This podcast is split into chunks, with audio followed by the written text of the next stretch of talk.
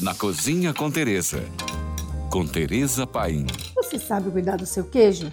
Hoje vamos desvendar esse mistério para que você possa comer seus queijos sem pressa. Bem, sabemos que conservar queijo não é uma tarefa fácil. E conservar seu queijo adequadamente significa que você vai conseguir manter o sabor e o aroma próprio dele.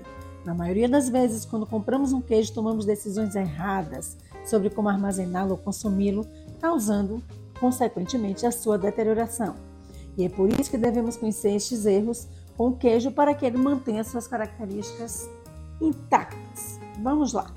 Vou começar com uma questão importantíssima que é como guardar o queijo na geladeira. Muitas pessoas acham que o melhor lugar para isso é na parte mais fria. Hum, não é bem assim. A geladeira é um bom lugar sim para guardar queijos, mas se sua geladeira não tem compartimento sinalizado para laticínios, você deve evitar a parte mais fria, pois vai estragar seu queijo, perdendo aromas e a própria textura.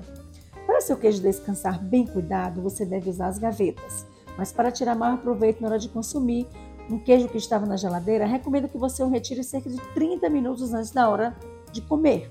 Assim, ele voltará à temperatura ambiente, que é a temperatura ideal para consumo. Entretanto, gente, peço que você fique atento, pois não é bom tão frio, nem é bom tão quente. Afinal, altas temperaturas fazem com que o queijo amoleça, podendo surgir aromas e gerando até sabores desagradáveis. Segundo erro, um dos principais que cometemos é mandar fora um queijo que tem bolor. Primeiro devemos ver que tipo de queijo é esse. Afinal, o queijo é um dos poucos alimentos que podemos consumir, apesar do aparecimento de mofo. Muitos deles, como é o queijo do queijo azul, camembert ou canadian, adquirem bolor durante a sua produção, ou seja, de forma totalmente natural. Em outros casos, surge o bolor porque o queijo foi exposto a certas características que facilitam a sua formação. E nesse caso, muitas vezes dá para descartar apenas uma pequena parte e consumir o resto do queijo.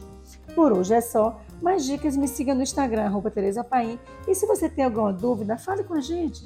Siga agora com nossa deliciosa programação GFM.